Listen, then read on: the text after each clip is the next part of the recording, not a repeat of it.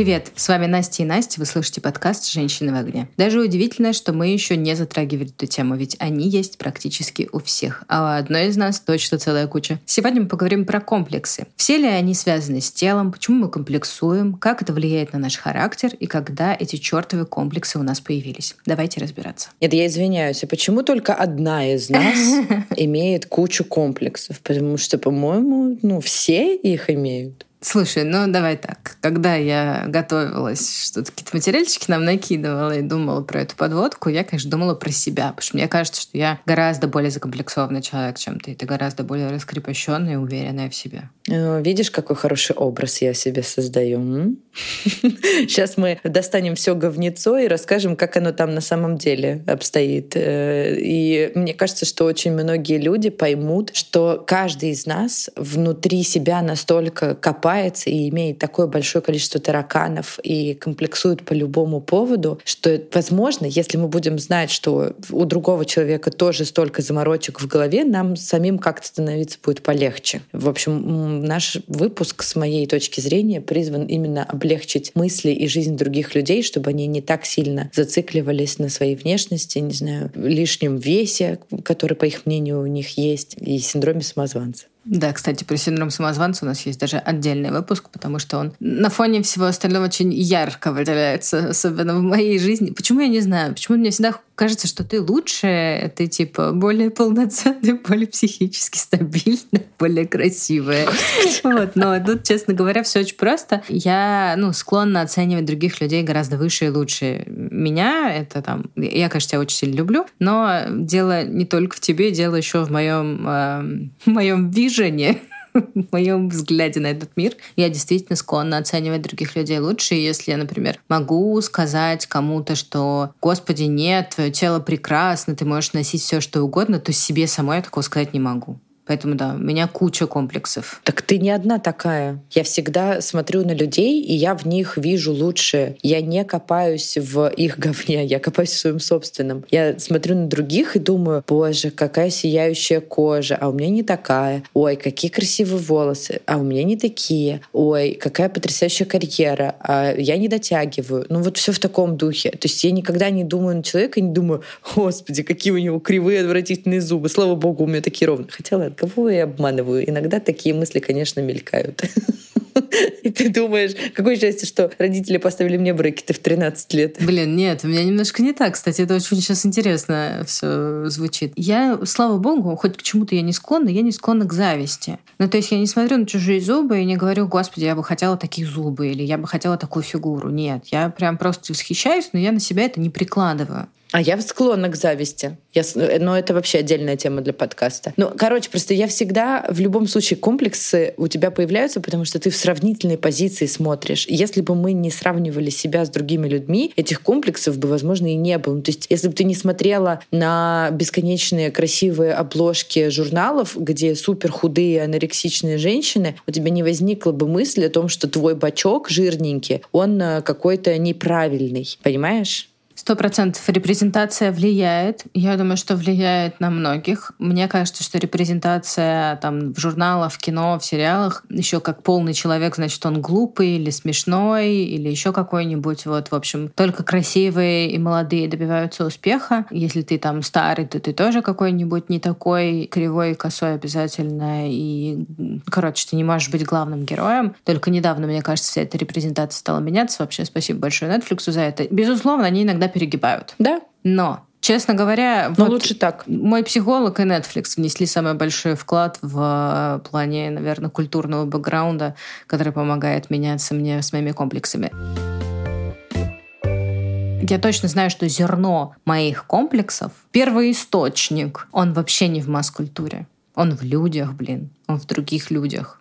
Да, к сожалению. Это так вообще обидно. И ну, сейчас, наверное, только я могу обращаться к себе в детстве и жалеть себя по-настоящему, потому что кто-то что-то сказал, кто-то не так посмотрел, кто-то сделал, знаешь, типа псевдокомплимент, кто-то посмеялся над тобой. И вот это травмировало меня всегда гораздо больше, чем репрезентация, там, не знаю, на MTV в клипах. Я не знаю, возможно, на меня повлияло то, что я была в большом спорте, я профессионально занималась синхронным плаванием в Олимпийском, и нас, естественно, готовили к олимпийским медалям. И очень жестко нас тренировали, нам запрещено было есть, э, нам следили за каждым граммом нашего веса. Ну, это было такое психологическое достаточно сильное насилие о том, что мне все время втемяшивали, что я толстая, мой, у меня лишний вес, что мне нельзя съесть эту булочку. А когда ты еще, у тебя там пятичасовая тренировка, и таких у тебя тренировок пять в неделю, и ты три часа провел в воде, а два часа ты провел в спортзале, и тебе при этом, на секундочку, 8 лет, и ты выходишь очень голодный с этой тренировки, а тебе... И, и я прям как сейчас помню, были такие палатки со слойками возле Олимпийского. По 8 рублей, по-моему, слоечки продавались. Господи, как мне их хотелось, и мне их было нельзя, потому что я была толстая. И, в общем, у меня так и зафиксировалось в голове, что я была достаточно, ну, пухленьким ребенком, ну, не пухленьким. Короче, я себя ощущала полноватой. По сравнению с другими очень худосочными девочками, я была крупнее. Я недавно перебирала фотографии дома, и я открываю фотографию, где я стою в спортивном лагере, как раз-таки мы поехали с тренером, со всеми девочками. У меня день рождения, ко мне приехали родители, я стою с шариками. И знаете что?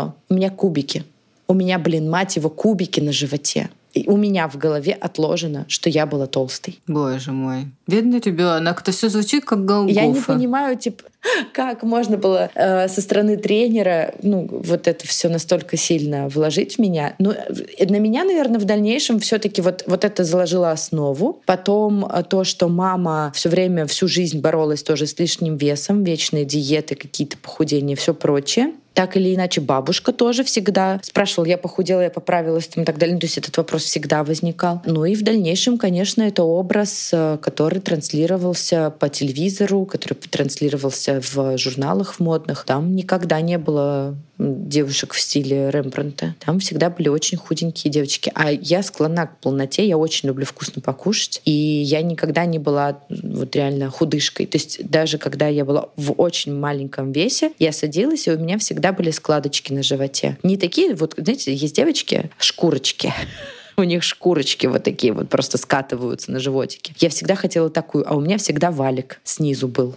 Как мама его называет, спасательный круг. Боже, ну вот э, скажи маме своей, не надо так говорить. Вообще-то это очень стратегически важный жир для женского организма, который как раз оберегает внутренние органы, отвечающие за деторождение, на секундочку. Поэтому, в общем-то, вот этот животик, да. который находится в самом низу, это очень важный запас жира в вашем организме. Не совсем жиром нужно бороться, девочки. Тут как бы надо знать знать строение своего тела. Вот. Мне недавно попался ТикТок, где девушка надевает очень обтягивающее платье, поворачивается бочком в камеру, и ее маленькая дочка, наверное, возраста трех лет, говорит ей, мамочка, ты что, беременная? И она пишет, что типа, ребенок, ну, как бы не, невзначай меня обидел таким образом, потому что я понимаю, что, типа, у меня в этом платье торчит животик. И ей в комментариях пишет, типа, самое время объяснить ребенку строение органов и строение человеческого тела. И это реально наша задача объяснять детям, что это нормально, что такой животик, вот он должен быть, чтобы, да, твоя мамочка в дальнейшем могла там выносить ребенка или мог, смогла выносить тебя. И, возможно, мы тогда сможем смотреть на другое человеческое тело совсем другими глазами, и у нас самих будет меньше комплексов. Да, слушай, нет, в плане тела я закомплексованный от э, самой макушечки до самых пальчиков ног человек. Знаешь, у меня бывает, как бывают bad hair days, вот эти вот, значит, за неплохой прически. Так у меня бывают bad body days. Эм, то есть я могу ненавидеть буквально все в своем теле. А бывают, слава богу, вот сейчас я поняла, что у меня бывают дни, когда я вообще смиренно, довольна и благодарна. И спасибо, что оно у меня есть, и спасибо, что оно, в общем, все такое работает, бегает, прыгает, и я могу, не знаю, заниматься спортом, а, а могу лежать целый день, и, не знаю, могу отнести его на массаж, и все будет классно. Я желаю тебе побольше таких дней, в которых ты чувствуешь себя вот любимой, классной, и нравишься себе и благодарна своему телу. Спасибо большое. Я тоже тебе желаю, на самом деле, слушателям нашим желаю вот осознание того, что тело одно, и вот оно есть, и не надо откладывать, знаешь, типа, ой, я куплю себе это красивое платье, когда похудею. Или там, я не знаю, я вот э, куплю себе эти шорты, когда накачаю жопу. Не ждите, пожалуйста. Ну, типа, оно есть у вас сегодня, сейчас купите то, что хотели купить, наслаждайтесь, радуйтесь. И давайте заканчивать эту страшную эру самобичевания, каких-то непонятных стандартов. Вообще, откуда взялись стандарты тела? Это же так ужасно. Ты просто не представляешь, насколько то, что ты сейчас говоришь, для меня актуально. Для наших слушателей я напомню, что я родила два месяца назад, и, естественно, мое тело изменилось. И на самом деле у нас с Настей есть подкаст про беременность, ожидания и реальность, в котором я делилась э, всем своим сокровенным. И вот там Настя меня спросила, как я отношусь к тому, что мое тело изменилось. Этот подкаст мы записывали, когда я была на девятом месяце беременности с огромным животом, и я такая вся разумная, очень здорово рассказывала о том, что я понимаю, что да, все это временно, все изменилось, но типа потом все будет иначе. Короче, накрывать меня стало именно после родов. Вообще, типа, во время беременности меня не, не парило то, что у меня там такой огромный живот, просто с ним было тяжело передвигаться. А вот сейчас, когда у тебя, знаете, нет оправданий, почему у тебя животик, а он еще все еще достаточно большой, потому что я родила два месяца назад. Короче, вот эта вот борьба в голове, что ты, с одной стороны, хочешь надеть максимально широкое платье для того, чтобы спрятаться, и никто не видел твои лишние килограммы, хотя их на щечках тоже видно. А с другой стороны, ты хочешь купить платье, которое тебе супер обтягивает, и тебе кажется, что, ну, блин, ты в целом-то в нем красиво смотришься, ну, не считая вот этого животика. В общем, я до сих пор лично для себя не пришла к какому-то идеальному варианту, я купила обтягивающее платье, которое я хотела, как э, мой Кирилл его вежливо назвал мотивационное. Потому что оно действительно мотивационное. Я такие вещи обычно не ношу. Ну, то есть я стараюсь подчеркивать свои достоинства и скрывать недостатки. А тут прямо очевидно платье подчеркивает мой недостаток, который я сейчас себе вижу. Это мой живот. И честно, Короче, когда я на себя вот так просто без зеркала сверху вниз смотрю, мне кажется, что я прекрасна. И в целом, даже когда я к зеркалу подхожу и как-то подтягиваю животик, мне тоже кажется, что я прекрасна. Но когда я, например, прошу себя сфотографировать, и мне кажется, что я просто тургеневская дева, великолепно выгляжу, было просто очень смешно на днях, как раз я попросила Кирилла меня сфотографировать на море в этом платье. Он меня фотографирует и сразу говорит, тебе не понравится. Он поворачивает телефон, и мне действительно абсолютно не нравится, потому что я вообще не тургеневская дева. У меня меня вообще некрасивая фигура, у меня даже втянутый живот выглядит очень-очень плохо, а на голове у меня не милые кудряшки, а просто какая-то распластавшаяся хрень из пучка и прилипших волос. Короче, я себя чувствую вообще не так, как я выгляжу со стороны. И, в общем, мой длинный такой монолог, он к тому, что я, например, на пути принятия, я очень стараюсь не комплексовать и искать себе какие-то оправдания, но, с другой стороны, это очень сложно дается, правда. И когда меня Кирилл там пытается утешать и говорить о том, что это все нормально, пройдет время, ты восстановишься, все будет хорошо, я все время повторяю одну и ту же фразу. Это время мне как-то нужно прожить. Все это время, то есть все пишут там типа после родовой живот, уходит полгода, или там вам нужно год восстановиться. Мать его год! Этот год надо как-то смотреть на себя в зеркало, жить и нравиться себе. Это очень сложно. Слушай, я могу, конечно, задвинуть речь о том, что ты выглядишь великолепно, потому что я правда так считаю, но я понимаю, что, блин, это охренительно сложно, это очень тяжело, это очень сложно это пережить, я тебе очень сочувствую, ну, потому что ты никогда не была в таком весе, да, там ты никогда этого не переживала. Прости, но мне кажется, что мне бы, например, было легче это пережить, потому что я была в таком весе, я была в большем весе, то есть относительно да, там, своего веса плюс вот столько процентов. И тут, на самом деле, мне кажется, я уже тебе говорила, я могу тебе дать прекрасный совет э, еще раз, что можно измерять объем и смотреть, как этот животик уходит, потому что это все же не связано с тем, что ты плохо питалась или у тебя как-то изменился образ жизни. Ну, это физиологический процесс. Тебе нужно видеть какую-то динамику. А чтобы видеть динамику, ее отслеживать, записывать, ну, типа, можно ее записывать. На самом деле здесь психика у всех по-разному работает. Мне, например, это помогает. Может быть, тебе это не поможет. Но, тем не менее, ты можешь, не знаю, не каждый день это делать, а раз в несколько недель, и тогда ты будешь видеть, что он уменьшается. То есть, как бы, ну, процесс движется. Ну, это, наверное, как следить за развитием плода во время беременности, да, ты такая, о, боже, еще так долго ждать, но я вижу, что вот там уже размером с кокосик. И здесь примерно то же самое. Не хочу тебя расстраивать, но я стала это делать, и, короче, из приятного талия сократилась, а вот именно этот животик, он, зараза, стоит. Поэтому мы просто на него смотрим и принимаем его таким, какой он есть. И пытаемся не комплексовать на тему того, что он, он здесь. Короче, я расскажу нашим подписчикам историю о том, как я ездила в консульство для того, чтобы сделать документы своей дочке. И я стояла в очереди, и мне предложили присесть, и меня спросили, вы в положении, да? И я сказала, нет, это я уже отстрелялась. Короче, ну то есть он реально выглядит еще как будто я там, не знаю, на четвертом месяце беременности. И, конечно, такие комментарии, они добавляют масла в огонь. К теме вот комплексов. Просто чаще всего комплексы только у нас в голове, когда мы себе сами что-то придумали и думаем, что мы плохо выглядим или мы недостаточно умны. Но в этой ситуации я в данный момент понимаю, что это не только мои тараканы и мои комплексы, но вокруг окружающие тоже видят, что я в каком-то ну, интересном положении. Да, знаешь, почему так происходит? Потому что нет репрезентации женщин с младенцами. Потому что женщина с младенцами в глазах общества должна закрыться дома и никому своим младенцам не мешать. И женщина до полугода, до года, блин, просто никуда не ходит, и никто не знает, что женщина вообще-то не сразу уходит в живот. И что это вообще довольно да, долгий это... период времени. Кстати, это, это очень многих удивляет. Но еще не было ни одного человека, который не знал, что живот уходит так долго. И моя мама даже, который, у которой двое детей, я через сутки уже после родов была дома, они в больнице, и мы отправляли фотографию родителям, где я держу дочку на руках, и у меня там такой живот, как будто я на восьмом месяце беременности. Так еще получилась фотография, там реально ну, большой живот. Короче, мама подумала, что под футболкой у меня какая-то подушка типа лежит. А у меня был огромный живот, хотя я уже родила ребенка. Ну, в общем, мы как-то это отвлеклись и очень много времени посвятили мне. Давай вернемся в, в русло нашего подкаста. Комплексовала ли ты когда-то из-за своего интеллекта, ума? Примерно всегда. Серьезно? Примерно всегда и до сих пор продолжаю это делать. Ты же невероятно умная. О, спасибо. Я вот реально для меня ты очень умный, эрудированный человек. Мы с тобой недавно это обсуждали, что Настя знает очень много фактов э, на любую тему. С ней всегда приятно побеседовать. И она меня очень сильно наполняет всеми знаниями, которые есть. Поэтому, короче, Анастейша, вы меня сейчас впечатлили, потому что я хотела сказать, что я комплексую из-за своего ума, а тут, получается, вы комплексуете. Это что такое? Блин, слушай, мне кажется, это, конечно, связано с самоуверенностью. Я никогда не думала, что я прям глупая, но есть некоторые сферы знания, в которых я чувствую себя прям, ну, беспомощной. И меня очень восхищают люди, которые хорошо разбираются не, там, в программировании, не знаю, в каких-нибудь нейросетях, ну, в чем-то таком, типа, сложном, более сложном. Вот видишь, я даже сейчас пытаюсь обесценивать свой багаж знаний.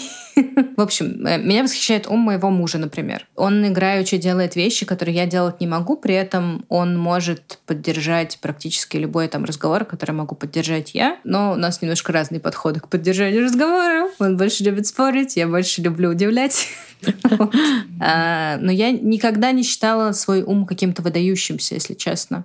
Ну, просто ты хороша в одном, он хорош в другом. Вот и все. Нет такого, что ты плоха во всем абсолютно. Я вот говорю, я тебя считаю очень эрудированным человеком. С тобой очень приятно вести беседу. Ты очень много всего знаешь. Спасибо большое. Я могу сказать абсолютно то же самое про тебя. И мне кажется, что ну, вообще все мои друзья умнее, чем я. И ты умнее, чем я. И у тебя гораздо больше, ну, как сказать, ты гораздо больше уверена в себе, поэтому твои слова имеют для меня очень большой вес. Серьезно? У меня то же самое, я думаю о тебе. Потому что, ну, ты для меня, типа, сильно более уверена в себе, чем я.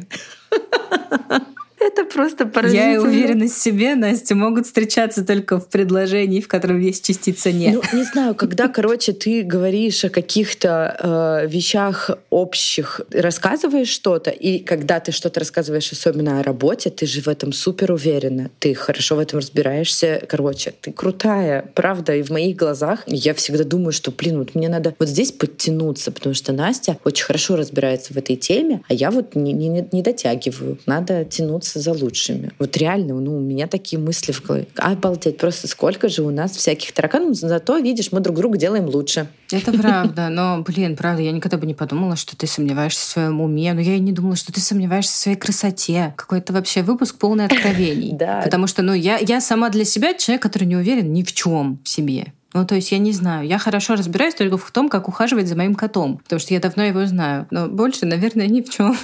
Ты знаешь, э, так как у меня сейчас еще одна новая роль, в роль мамы, у меня есть еще одни, типа, я даже не знаю, наверное, все-таки это тоже можно отнести к комплексам, когда ты начинаешь сомневаться, достаточно ли ты делаешь все для ребенка, достаточно ли ты за ним ухаживаешь, достаточно ли внимания ты ему уделяешь, достаточно ли ты его выкладываешь на животик, достаточно ли ты с ним играешь и делаешь какие-то развивашки. Ну, короче, комплекс «хорошая ли ты мать?» И это я еще только в начале пути. Я представляю, как бы там какие... Настя, ну вы уже не начали учить китайский в утробе, поэтому уже можешь не переживать ни за что. Ну да, мы, конечно, это пропащие люди, я даже не знаю. Все, уже поздно начинать. В целом можно даже уже и русский не учить, и английский может просто дальше огукать по жизни, потому что китайский мы не начали учить сейчас.